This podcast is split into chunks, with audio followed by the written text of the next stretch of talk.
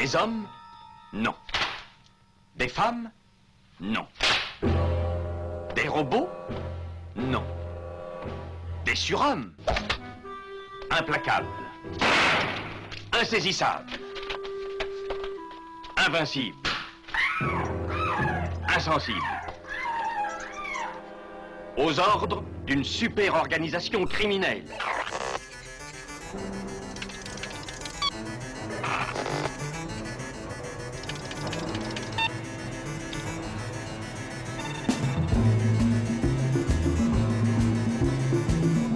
Impossible Rien n'est impossible pour... Culture prohibée. Bienvenue pour ce nouvel épisode de Culture Prohibée. Culture Prohibée, c'est l'émission hebdomadaire de la culture panette du Ciboulot, animée par l'équipe des films de la Gorgone. Pour en savoir plus, rendez-vous sur le site www.lesfilmsdelagorgone.fr. Nos précédentes émissions déjà diffusées sur cette antenne sont disponibles sur Deezer, iTunes, Spotcloud et Spotify. Culture Prohibée, c'est aussi un profil Facebook et un blog blogspot.com 俺は若松浩二だよ。俺はいつもピンク映画を作ってる。今度のやつもピンク映画だ。いやピンクとかポルノかって言いたやつにはやしときゃいいんだ。俺はいつもやりたいようにやってるだけだ。自分の生活をやりたいように生活をし。まあそれでもいろいろ人間関係は何かであってうまくいかない時もあるが。政治経済文化セックス。俺は何でもやりたいようにやっていく。だから映画作る時自分のややってることとこれからやりたいことの中間にあるものをドバッと出すことにしてるんだ。今度の映画も俺がやりたいことをドバッとぶつけちまえばそれでいいんだよ。革命爆弾同士セックス。まあその全部が俺が個人として一人でやらなきゃならない。自分一人で決意をしなきゃ何もできないじゃないか。いつもそう思ってる。そうして戦って死ぬんだったら死んだっていいんだ。俺は絶対にだが死にはしないけどな。ドバッとやって死んだら死んだって。そこには夢があるんじゃないか。まあ今度の映画夢がある映画を作るつもりでいる。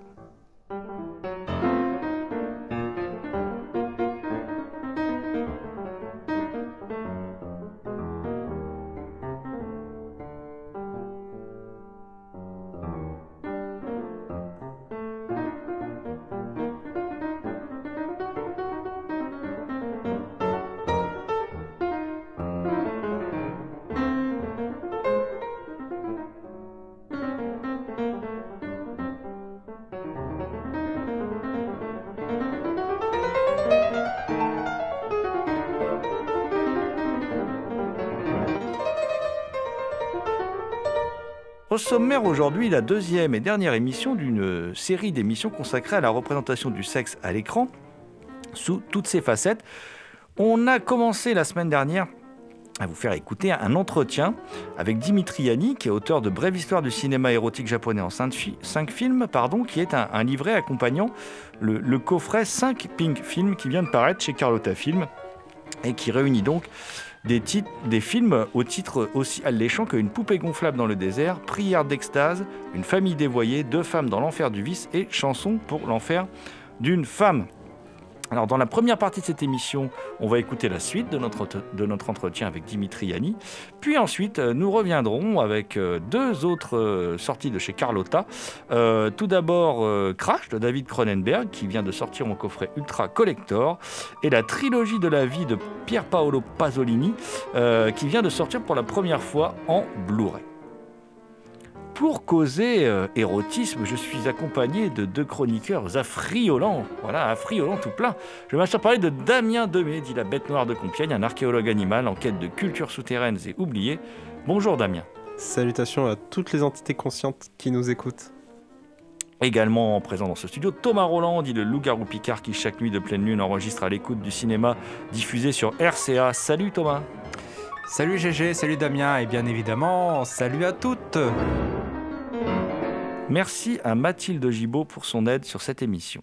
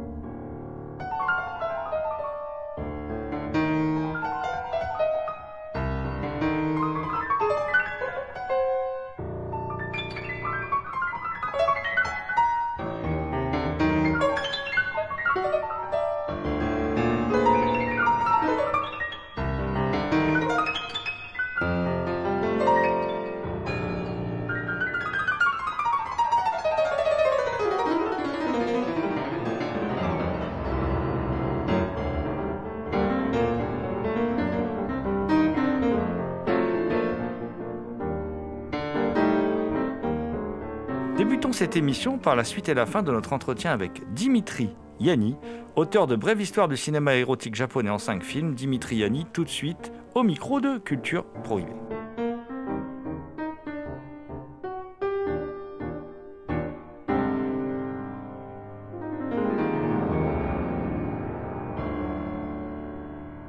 en brève histoire du, cinéma érotique japonais en cinq films, vous revenez aussi sur une société de production qui s'appelle la Kokuei.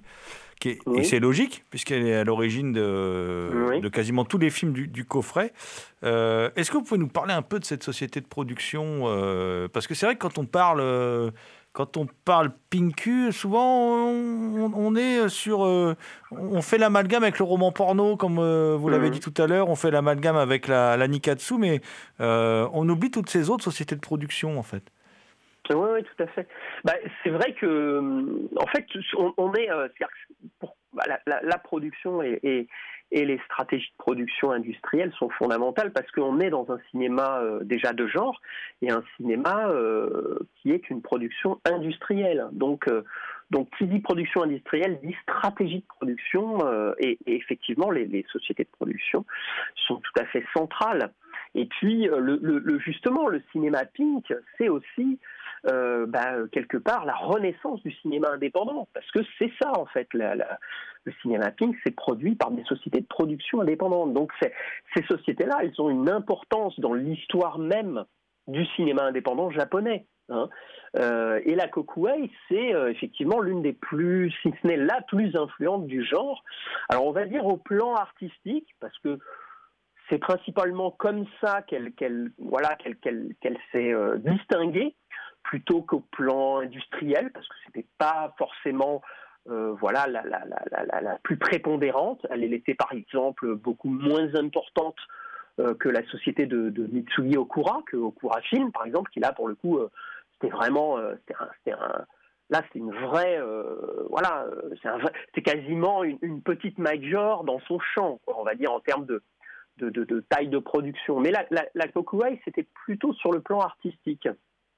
Euh, donc elle est effectivement l'une des premières euh, parce que bah, notamment euh, son, son, voilà l'histoire de, la Kokuei par son fondateur donc il s'appelle Teruo Yamoto qui a, une histoire assez assez particulière parce que c'est quelqu'un qui bon c'était un, ancien receveur des postes hein, de, la région de Hokkaido donc l'île du nord du Japon qui euh, bon avait des, avait des alors il avait fait fortune dans le bois euh, après voilà après guerre. Euh, et puis il avait du, fait de son passé pendant la guerre des liens avec avec un certain nombre de, de, voilà d'anciens militaires au gradé qui ont par exemple qui sont un petit peu revenus en grâce voilà après les après les premiers procès, euh, enfin notamment, il était euh, très copain avec euh, Nobusuke Kishi, qui était un, voilà, un, premier, un premier ministre de l'époque, à la fin des années 50, mais qui avait quand même été voilà, poursuivi pour être un ancien criminel de guerre de classe A. Donc c'est voilà, toute cette histoire aussi un peu trouble. Et alors lui, en fait, bah, il a vu que effectivement le, le cinéma était très rentable dans les années 50, puisque c'était l'âge d'or du cinéma japonais, et donc il a décidé de se lancer là-dedans sans trop savoir trop euh, voilà quoi faire. Et, euh, et, il a commencé notamment euh, à faire des, à produire des films institutionnels, des films éducatifs pour le ministère de l'éducation. Et grâce à un contrat voilà qu'il a obtenu auprès de, grâce à Nobusuke Kishi qui était à l'époque premier ministre. Et donc il a appelé sa société voilà la Kokuei qui veut dire en fait films nationaux donc euh, voilà, avec les, les, deux, euh, les deux idéogrammes de pays et de, projection. Donc c'est ça dit un petit peu le projet qui est, euh, qui est aussi voilà un petit peu un petit peu ambigu à ce niveau-là. Mais bon, comme le, le capitalisme n'a pas de couleur, il n'a pas eu trop de moyens quand le voilà le, la rentabilité de ses films s'est avérée. enfin, il en a produit une vingtaine comme ça. Et, euh, et, en fait, il s'est rendu compte donc c'était c'était pas si rentable que ça. Euh, donc il a il a complètement changé son fusil d'épaule. Il a opéré une transition vers l'érotisme. Alors avant vraiment de, de voilà de, de en fait, avant que le pink réellement existe, il y avait, euh, en fait, il y avait au Japon ce qui s'appelait, euh, au Japon, ça s'appelait show eiga, c'est-à-dire show comme comme un spectacle, et c'était en fait des petites euh, pellicules. euh, du burlesque, euh, je sais pas si vous vous souvenez, bon, aux États-Unis, c'était un peu les films d'Irving Clow, euh, voilà, Teaserama, tout ça, c'est en fait, c'est des films de striptease qui servaient d'intermède. Donc, ces films-là, à un moment donné, on a, utilisé ces films-là pour servir un peu d'intermède, parce que au Japon, le standard, c'est la double, double programme, hein, on projetait deux films, donc dans les, voilà, dans, dans, toujours dans ces salles. euh, euh, de province et de double exclusivité, on, projetait voilà ces, ces films en intermède. Euh, et donc lui, il a commencé à importer ces films-là, c'est des films d'importation, et puis après à en produire tout simplement. Et puis, et puis il a commencé à produire les longs métrages. Son premier long métrage, voilà, c'était un film qui s'appelle The Valley of Love, une version un peu féminine de Tarzan, euh, dans lequel, bah voilà, on, voyait une actrice un peu un peu à demi nue quoi qui qui, tourne qui, courait dans la jungle. Euh, donc il avait fait euh, comme ça appel à un ancien réalisateur de, aussi de la, qui avait travaillé avec lui dans la Cockway et qui avait notamment tourné des documentaires animaliers donc il avait pu comme ça voilà avoir accès à, à un zoo pour pour pour tourner ce film. Enfin bon c'est voilà, c'était vraiment des, petites productions. Et, euh, euh, donc il a, tourné euh, ce film-là et ensuite une, un peu une suite qui s'appelait Cave of Lust et, qui a fait un petit peu date dans l'histoire du Pink parce que c'était à cette occasion que, alors ils étaient très bons la Kokuei pour pour les RP puisque en fait il avait fait venir un, un journaliste là-bas et qui était un journaliste. euh, Alors évidemment, le Pink, c'était pas dans les journaux de cinéma qu'on en parlait, mais c'était plutôt dans les revues type euh, voilà quotidien sportif. Donc c'était un, journaliste qui s'appelait euh, Minoru Murai qui avait donc fait un petit reportage sur son tournage et qui avait employé apparemment pour la première fois le terme de, de, de voilà pour le désigner parce qu'à l'époque il y avait aussi un il y avait aussi un, prix il y avait le, prix Blue Ribbon, qui était un, prix de, cinéma traditionnel. Donc il a, ensuite ils ont créé le prix, euh, le prix pour le film Pink. Donc il y avait un jeu comme ça sur les couleurs. Et puis aussi dans le Japon, euh, le terme, il y a le terme de, Momo, euh, Hiro, enfin la pêche rose. Le rose est associé aussi à l'érotisme. Il y a plusieurs, voilà, plus, plusieurs. C'est, pas très clair, mais il y a, plusieurs raisons pour lesquelles ce, terme rose a été euh, associé à l'érotisme et au cinéma euh, rose, et donc qui a fait que, la Kokuei est devenue un petit peu euh, aussi emblématique et pionnière de ce genre.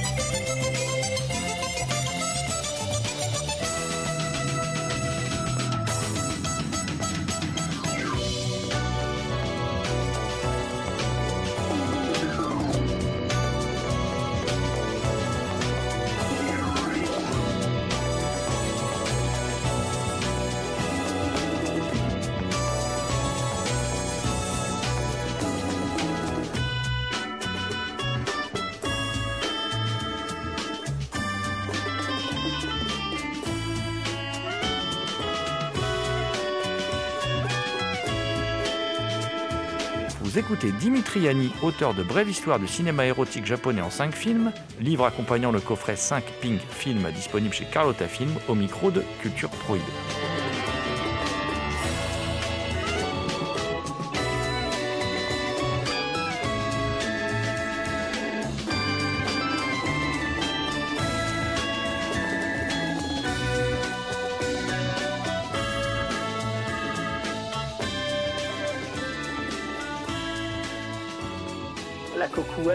Commencé à produire des films d'autres réalisateurs. Elle a une, une importance, voilà, euh, était pionnière dans le sens où elle a permis notamment à, à Koji Wakamatsu de tourner ses premiers films avant que lui-même euh, ne monte sa société, hein, Koji Wakamatsu, la Wakamatsu Pro, et fasse ses films vraiment euh, engagés politiquement et, anti, anti-establishment.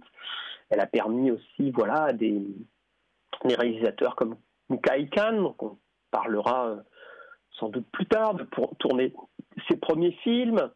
Euh, donc, dans sa première période, c'est surtout euh, Yamamoto Teruo, voilà, qui était un peu le fer de lance. Et puis, euh, après, il y a eu d'autres. En fait, il y a y trois autres producteurs qui, qui sont venus travailler, notamment. Et puis, chose assez euh, étonnante, euh, il y avait une femme, donc qui est venue au départ un peu comme secrétaire, et puis euh, qui s'est retrouvée productrice. Et c'était la première et la seule productrice, euh, voilà, dans le cinéma euh, euh, Pink et dans le cinéma, je crois, en tout cas japonais à l'époque, parce que euh, c'était, euh, voilà, c'était un monde qui est quand même était quand même vraiment très masculin, en tout cas dans la production, et dominé par des hommes. Et cette, réelle- cette, en fait, cette, cette femme productrice a une importance très importante parce que euh, par la suite, donc les, les, en fait, Yamamoto, il va, euh, il va avoir aussi une autre importance, c'est qu'il va être un, des pionniers de l'animation télé.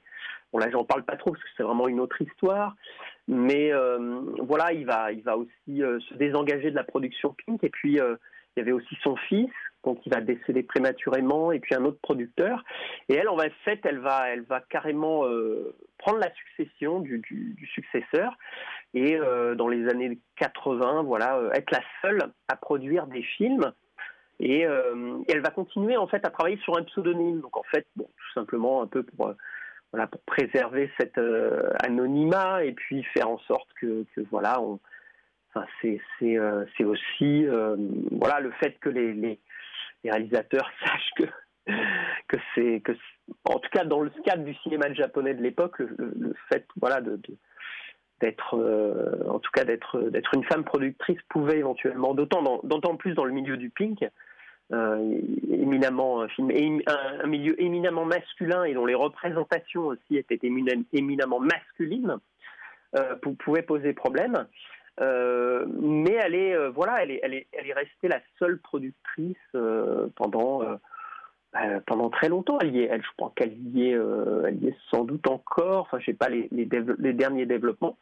Et là où elle, elle a une vraie importance, c'est qu'en fait, elle a permis à toute une série de cinéastes de venir faire du pink, mais non pas en fait de faire du pink un petit peu euh, conventionnel, répétitif euh, et un peu dans les formules habituelles, mais de faire des pinks complètement euh, hors du cadre vraiment des, voilà des, figures de, habituelles, on va dire de, du pink et de, vraiment de, s'approprier le genre comme comme pouvaient le faire les grands cinémas, les grands cinéastes de genre de, de la série B qui finalement devenaient de vrais auteurs.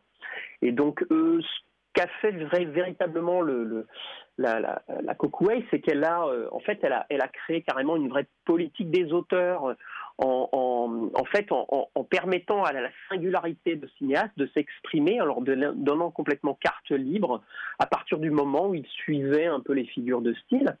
Et euh, notamment, bah, elle a permis dans les années 80, euh, à dans les années 90, pardon, au ping de se renouveler et puis pour la première fois euh, après Koji Wakamatsu qui avait euh, été le premier cinéaste à obtenir une visibilité internationale, à retrouver cette visibilité internationale à travers ce qu'on a appelé les Shitenno, donc les, les quatre rois célestes du Pink, qui étaient quatre réalisateurs qui euh, ont vraiment développé voilà une vraie singularité et ont commencé à voir leurs films présentés dans des festivals étrangers. Euh, on en a vu un certain nombre à l'étrange festival euh, par la suite. euh, voilà. Et puis il y a aussi une nouvelle génération qui est, venue après celle-là. Donc, donc en fait, on va dire que la, la, la Kokuei, elle a mis en avant finalement la singularité de ses réalisateurs et de ses auteurs, parfois à l'extrême, parce que comme on va le voir dans les films de Scoffret, c'est vraiment des films qui sont, on pourrait dire que ce ne sont même pas des Pinkuega, tant l'érotique et l'érotisme en tant que fin en soi est complètement à l'opposé de leur stratégie et de leur, euh, et de leur projet de film, de leur projet et de leur geste de, de, cinéaste. Quoi. Donc voilà un peu pour parler euh, de manière un peu générale de la, de la Kokuei.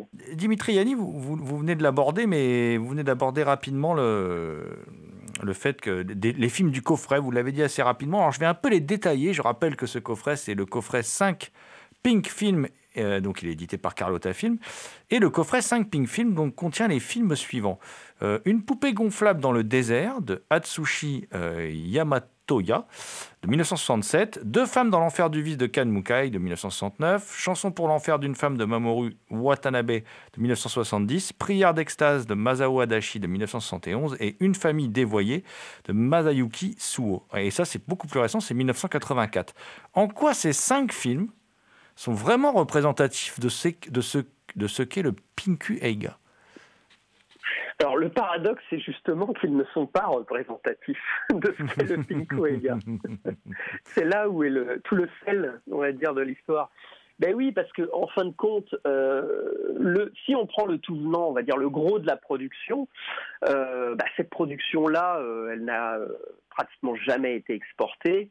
Euh, et puis elle est, euh, elle est finalement assez inintéressante parce que elle est répétitive, elle est, voilà, on, est dans des, dans des, voilà, on, est dans des espèces de des surcodifications, c'est-à-dire qu'on est vraiment dans, dans, dans la répétition de sous-genres. Alors on peut trouver, voilà, les films de lycéennes, les films de veuves, les films de Enfin, il y a, toute une segmentation dans l'érotisme japonais qui fait que, ou les films de SM ou de bondage, etc., qu'on se retrouve finalement avec euh, des, des produits finalement assez standardisés. Donc tout l'intérêt justement euh, de ces productions, enfin de la stratégie industrielle de production, c'est que grâce au fait que la globalité de la production industrielle soit rentable, et ben finalement on peut laisser euh, quelques auteurs un peu excentriques ou un peu euh, voilà euh, on va dire qui, qui, ont une vraie singularité s'exprimer librement. Et, d'où ces cinq films quoi. Donc ces films c'est vraiment des films qui sortent complètement des canons du genre. Donc c'est ça vraiment l'intérêt de ce coffret là c'est justement d'échapper à la sclérose finalement du genre qui, qui, qui finalement est inévitable parce qu'à partir du moment où vous fondez une création artistique, quelle qu'elle soit, sur une stratégie euh, de la quantité, vous allez forcément aboutir à une, euh, sclérose et finalement à, la mort de, voilà, de ce qui fait euh, la création et la spontanéité de, l'artiste. Donc, euh, donc l'intérêt de ce coffret-là, c'est justement dans sa singularité. C'est vraiment des films uniques et parfois euh, même dans l'histoire du cinéma japonais, il y a, certains de ces films qui sont, euh, totalement euh, improbables et qui n'ont pas d'équivalent.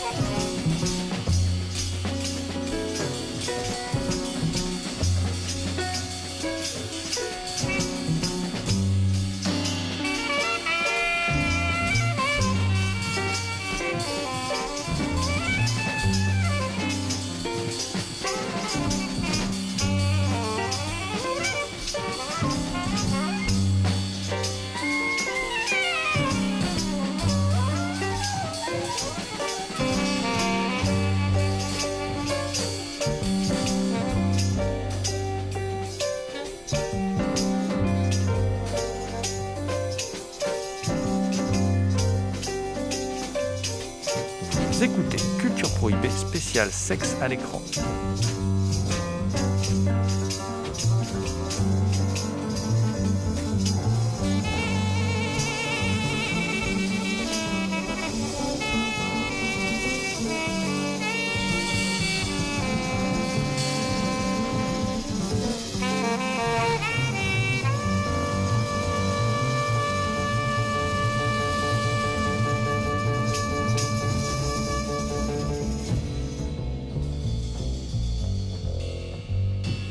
Après cet entretien passionnant qui nous a permis de, revenir sur quand même quelques films assez, extraordinaires, hein, euh, euh, que l'on prenne, comment dire, une poupée gonflable dans, le désert, qui, est un film carrément expérimental hein, de, si- signé euh, Atsushi euh, Yamatoya, euh, qui mélange un peu l'univers du, comment dire, du film de gangster et, enfin, et, puis, tellement de choses, voilà, totalement expérimental. On, a aussi, on, a pu aussi revenir sur Deux femmes dans l'enfer du vice, un film hautement psychédélique de Kan Mukai. On a pu revenir sur Chanson pour l'enfer d'une femme. Alors là, un film un peu dingue avec des, une femme yakuza, tout ça. Enfin bon, bref, de Mamoru Watanabe. Et puis, et puis, il y a Prière d'extase, hein, Pri- Prière d'extase de Masao Adachi sur la, sexualité euh, adolescente utilisée comme arme contre la société. Donc ça, c'est assez passionnant. Et puis, encore plus passionnant, une relecture d'Ozu euh, par euh, Masayuki Suo qui s'appelle donc Une famille dévoyée. Donc ces cinq films sont dans euh, le coffret, cinq Pink Films sortis chez Carlotta Film. Alors, on a consacré beaucoup de temps du coup à ce coffret sur nos deux émissions. On va essayer quand même de consacrer quelques minutes à euh, quand même, euh, bah, tout d'abord, une, trilogie de films, la trilogie de la vie hein, de, de, de- de Pier Paolo euh, Pasolini, composée du, du Décaméron, enfin le Décaméron, les contes de Canterbury et euh, Les Mille et une nuit. Les trois films que, que Pier Paolo Pasolini a tourné juste avant son dernier film, en fait, en 75, Salo. Euh, Salo ou les 120 jours de Sodome, voilà. Euh, et donc, il signe en 71 le Décaméron, en 72 les Contes de Canterbury, en 74 les Mille et une nuit. Euh, voilà, c'est un cinéaste révolutionnaire, on le connaît, un corsaire, un pirate, comme il aimait à, à- se décrire. Et euh, à travers ces trois films, qui sont certainement parmi ses films les plus positifs, les plus lumineux, euh, il aborde, euh, il aborde la, sexualité, euh, mais à travers, comment dire, un- l'univers des mythes. Voilà, n'est-ce pas, mon cher Thomas? Oui, et vu que chaque, euh, chaque film est une adaptation d'une œuvre littéraire, hein, euh, j'ai une œuvre littéraire différente, le Décaméron, euh, c'est italien, euh, Conte de Canterbury, c'est anglais, et Les Mille et Une Nuits, c'est du Moyen-Orient, Ira- Irak, je crois. hein. Bon, c'est la fin de carrière de, de, Pier Paolo Pasolini, parce que malheureusement, il y en a qui ont mis un terme un peu définitif à son élan créatif. On peut rappeler pour nos auditrices et auditeurs, oui, il s'est fait assassiner en fait en 75. Voilà. Oui, après, à cause, on, on- on dit à cause de, de son film Salaud, qui, qui apparemment gênait certaines personnes, qui est un film sur le fascisme, qui dénonçait euh, pas mal de choses. Et, euh, tu dis que c'est une trilogie lumineuse. À la revoyure, euh, je trouve pas ça si lumineux que ça, en fait. Et je trouve qu'il y a beaucoup de choses qui rejoignent son dernier film, Salaud, qui est un film sur, sur le sexe, mais le sexe en tant qu'instrument de pouvoir, de manipulation. C'est un film très, très dérangeant, euh, très, très glauque. Hein, Salaud, c'est c'est euh, un film, euh, on n'en ressort pas indemne quand même. Et là, je trouve qu'il y a des choses qu'on retrouve quand même. Bon, il y a des choses, des passages très rigolos. Moi, j'aime beaucoup dans le Décaméron le, sketch, de la jarre. Ça me fait, ça me fait très rire. Mais il y a des choses qui sont beaucoup moins drôles. Et on retrouve aussi le thème du sexe en tant qu'instrument de pouvoir. Dans Les Mille et Une Nuits, par exemple, il y a ce passage où il y a un homme qui tombe sous le, sous le charme d'une jeune femme qui le manipule sur plusieurs jours. Et puis là, il y a vraiment le sexe en tant qu'instrument de pouvoir et de manipulation. Donc ce n'est pas que, ce n'est pas que drôle, mais il y a aussi, euh, Pasolini, c'était un catholique, hein, un catholique euh, marxiste. Et euh, euh, ce qui est amusant aussi dans ces films-là, c'est qu'il critique, euh, il critique l'institution religieuse. Il critique l'Église. Et c'est très drôle, il y a des passages assez triviaux, plutôt scatologiques, notamment euh, des représentations de l'enfer qui sont pas très loin de, celles de Jérôme Bosch, hein, euh, à la fin de à la fin de, des contes de Canterbury, où il y a des démons et des diables qui, qui chient des moines. bon, c'est très drôle. Il y a, il y a ce, petit côté scato qu'on retrouve dans certains sketchs. Euh, et euh, bah, il, se moque, il se moque beaucoup de l'Église, hein. il se moque beaucoup de la religion. Dans les trois films, les hommes d'Église s'en prennent quand même plein la tête. Bon, la religion qui tournait déjà en dérision dans, dans, théorème, hein, mais là, là c'est vraiment, on- effectivement, on atteint des, des, des sommets dans ce, dans ce triptyque qui, qui est vraiment, qui, a- qui met vraiment le sexe au centre de. de- c'est le sexe, le sujet vraiment de, de, de ce triptyque. Euh, alors. C'est quand même plus lumineux que Porcherie qui vit juste avant hein, la- la- cette Oui. trilogie, voilà. Et c'est c'est surtout dans le sens où on célèbre en fait des, aspects libertins en fait de la sexualité sont, célébrés, sont mis en avant, sont, sont, sont, ne sont pas moralement condamnés. euh, et il y a euh, vraiment, euh, au contraire, on- c'est plutôt l'innocence la sexualité. Voilà, on le voit avec. C'est comment dire, il y y y a deux adolescents de 15 ans aussi, euh, dans- je sais plus dans lequel des trois, mais enfin bon, qui, qui sont, euh, qui sont euh, comment dire, qui ont des rapports sexuels, qui filment avec insistance d'ailleurs un petit peu, euh, et enfin pas insistance, mais qu'on, re- qui ont lieu à plusieurs reprises. Euh, et, on sent vraiment chez, chez Pasolini, euh, euh, quand même, je trouve, là, quand il fait ce film, même s'il y a des choses sous-jacentes, effectivement, de, de salaud euh, à venir, euh, on en ressort revigoré de, ces films-là. On peut les revoir. Moi, j'arrive pas à revoir Salaud, les 120 journées de Sodome, par exemple. C'est très compliqué à revoir. Voilà, c'est, Tandis que ceux-là, je les ai vus plusieurs fois. Ça, ça me pose moins de... C'est moins compliqué. Après, moi, il y a toujours une chose qui me gêne chez Pasolini, qui est un cinéaste dont j'adore les écrits et dont, j'aime beaucoup l'œuvre. Mais euh, il y a ce côté, ce- cet étrange mélange avec une esthétique très soignée et un naturalisme par moments euh, un peu, euh, un peu trop présent, je trouve. Et j'ai beaucoup de mal avec ça, en fait, avec cette manière de, filmer.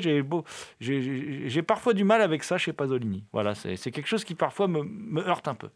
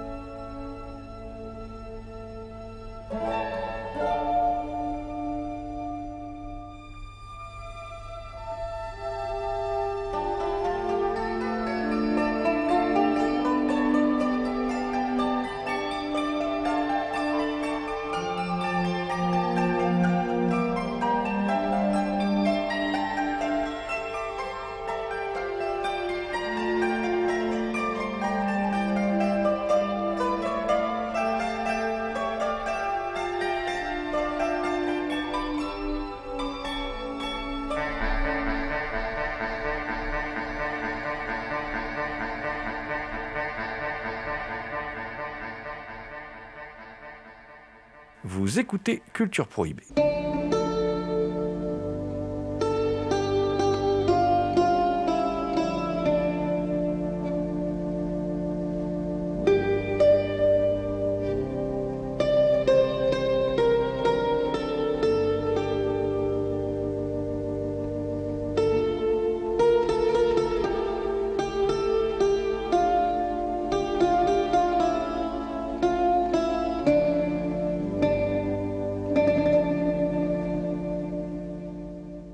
J'aime assez, moi, sa façon de filmer, ce, côté naturaliste, la façon dont il aborde les choses. Et je trouve que ça va bien avec la façon dont il aborde le sexe. C'est-à-dire, euh, euh, sans, sans, sans, manière, euh, vraiment de façon frontale. Et effectivement, c'est le sexe, l'émancipation par le sexe, la liberté par le sexe.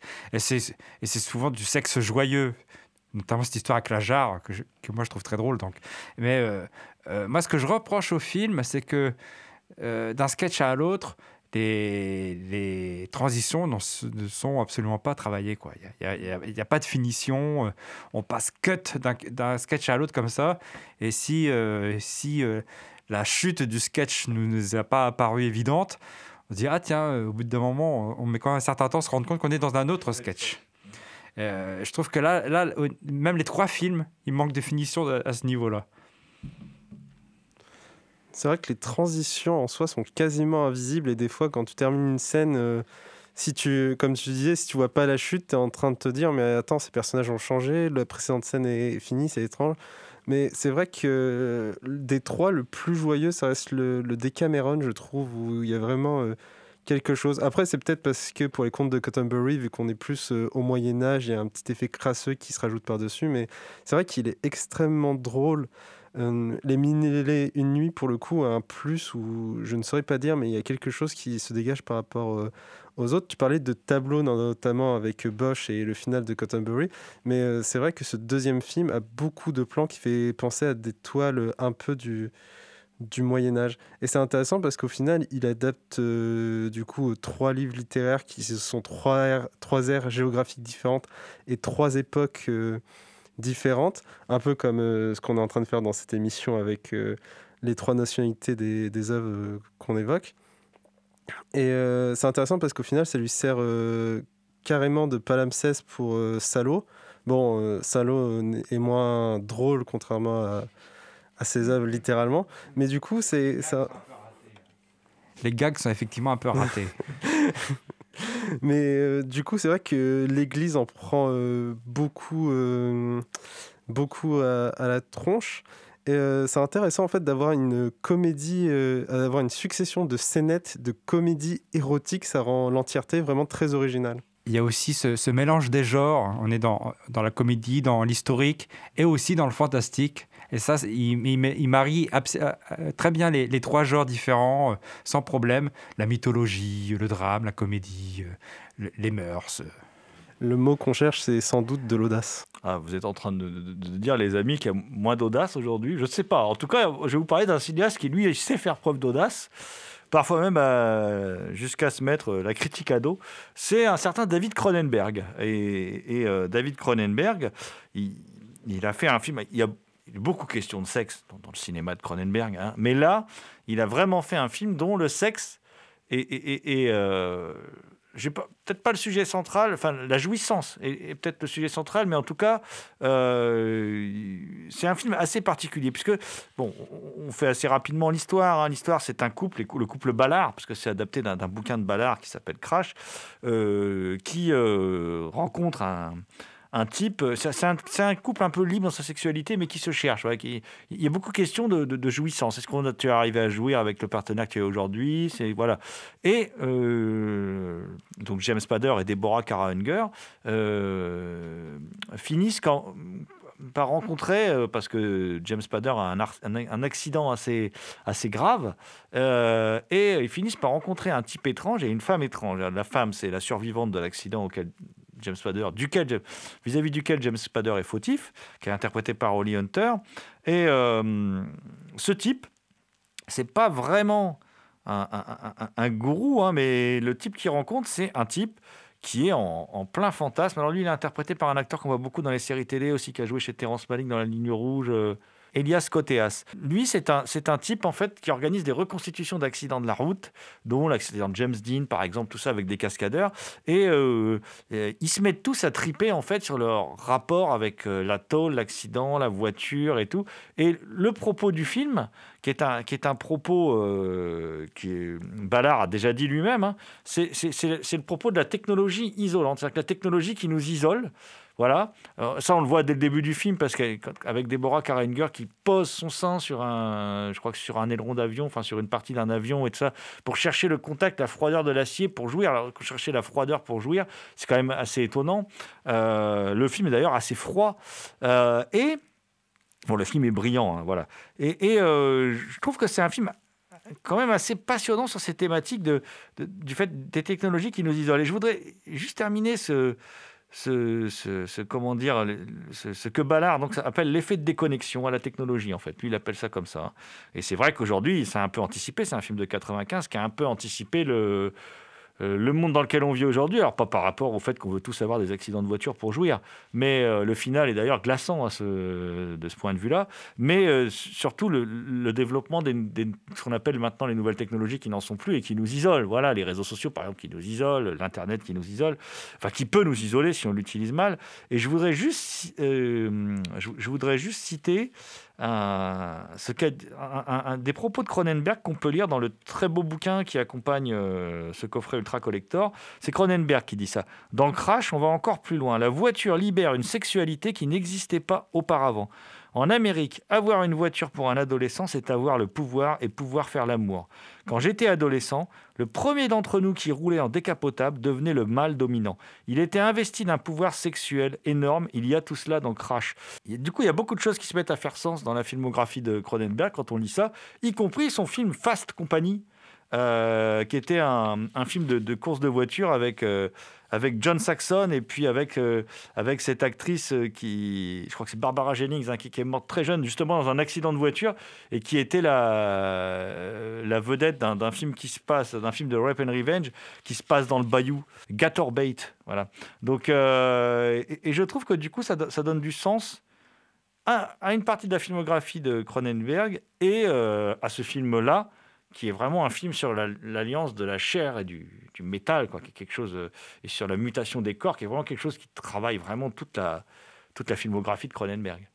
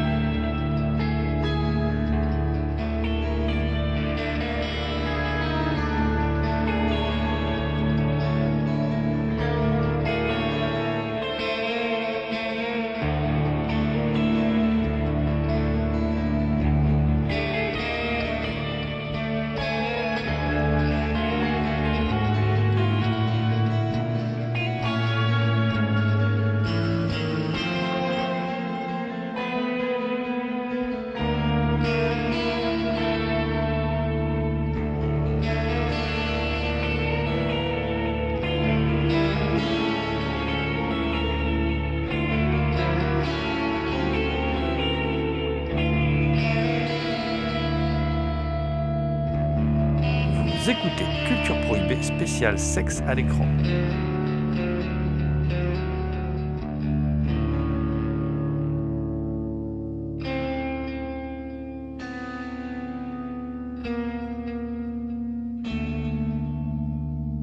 J'y vois aussi un film sur, euh, effectivement, sur la technologie qui prend de plus en plus de place dans nos vies, etc.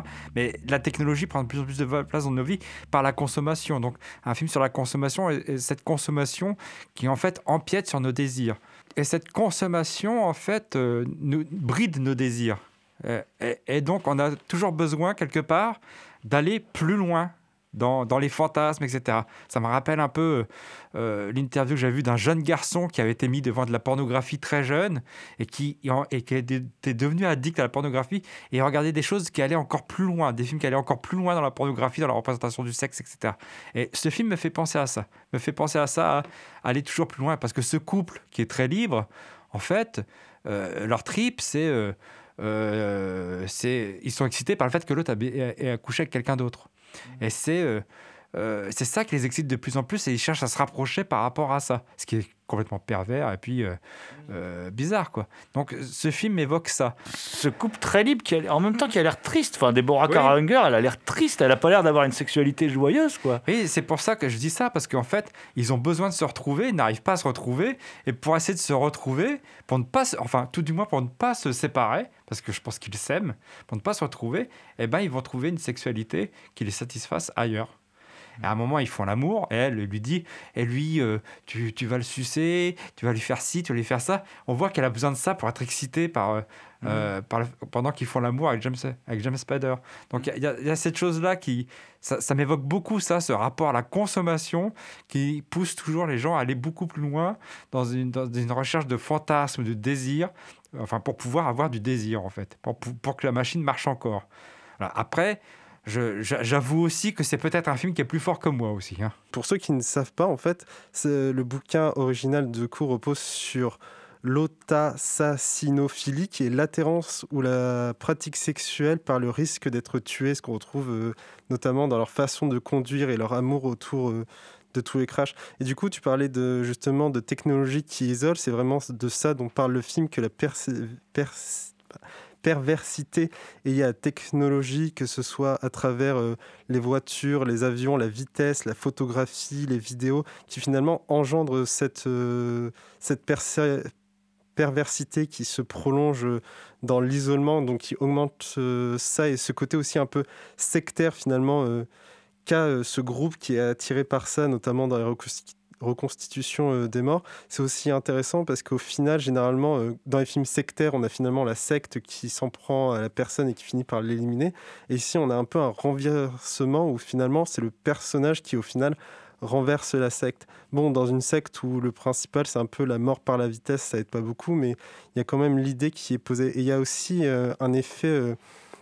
Enfin, moi, en tout cas, j'ai trouvé le film assez limite. Ça fait depuis longtemps que je ne m'étais pas retrouvé face à un film où je me disais, euh, où j'ai vraiment ressenti un malaise. La dernière fois que c'était le cas, c'est un peu dans un film que je trouve qui lui fait écho, qui est Night Call de, Dan Gilroy, où on suit quelqu'un justement qui filme les accidents euh, qui viennent euh, d'avoir lieu, ce qu'on retrouve euh, dans le film et qui renvoie justement à un rapport à un voyeurisme très lourd qui permet finalement la jouissance dans l'horreur. Le, film de Dan Gilroy avec Jacques Gyllenhaal, qui est effectivement un film très très intéressant. Euh. Pour moi, c'est pas vraiment une secte, hein, par contre. Hein, je tiens à le dire, euh, voilà, c'est pas un gourou le mec, et c'est pas vraiment une secte. C'est un tout petit groupe et ils font des représentations. Il y a des gens qui viennent voir, mais en fin de compte, euh, c'est très étrange. Il a une sorte d'emprise sur eux, mais sans que ce soit un gourou, quoi. Enfin, c'est-à-dire, il, il leur dit jamais vraiment ce qu'ils doivent faire, quoi. Ils vivent pas avec lui, il leur soutire rien. Euh, il leur, euh, voilà, il, veut juste. Il, il jouit d'une certaine manière et puis il dit aux gens, bah venez, suivez-moi, je vais vous faire jouir comme je jouis. Mais il n'y a pas. Je trouve que c'est c'est ça qui est compliqué, Thomas l'a bien dit. Hein. Le film est peut-être plus fort que nous. Hein. voilà, je pense que c'est une bonne, euh, je pense c'est une bonne conclusion.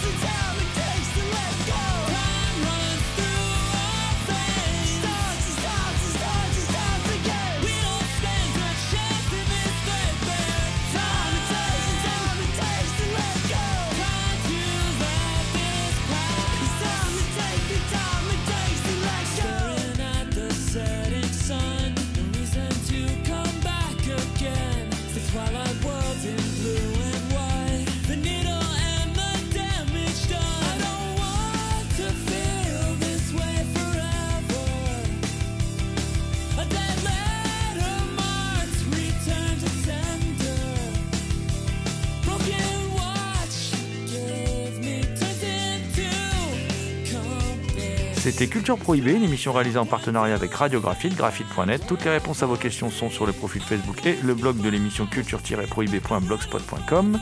Culture Prohibée est disponible en balado-diffusion sur Deezer, iTunes, PodCloud Spotify. Culture Prohibée était une émission préparée et animée par votre serviteur Jérôme Potier dit Gorgone, assisté pour la programmation musicale d'Alexis dit Admiral Lee. Une émission animée avec Damien Demé dit la Bête Noire de Compiègne, Thomas Roland dit le Loup-garou Picard and the Last but not the least. Je veux bien sûr parler de Léomania à la technique. Salut les gens, à la prochaine.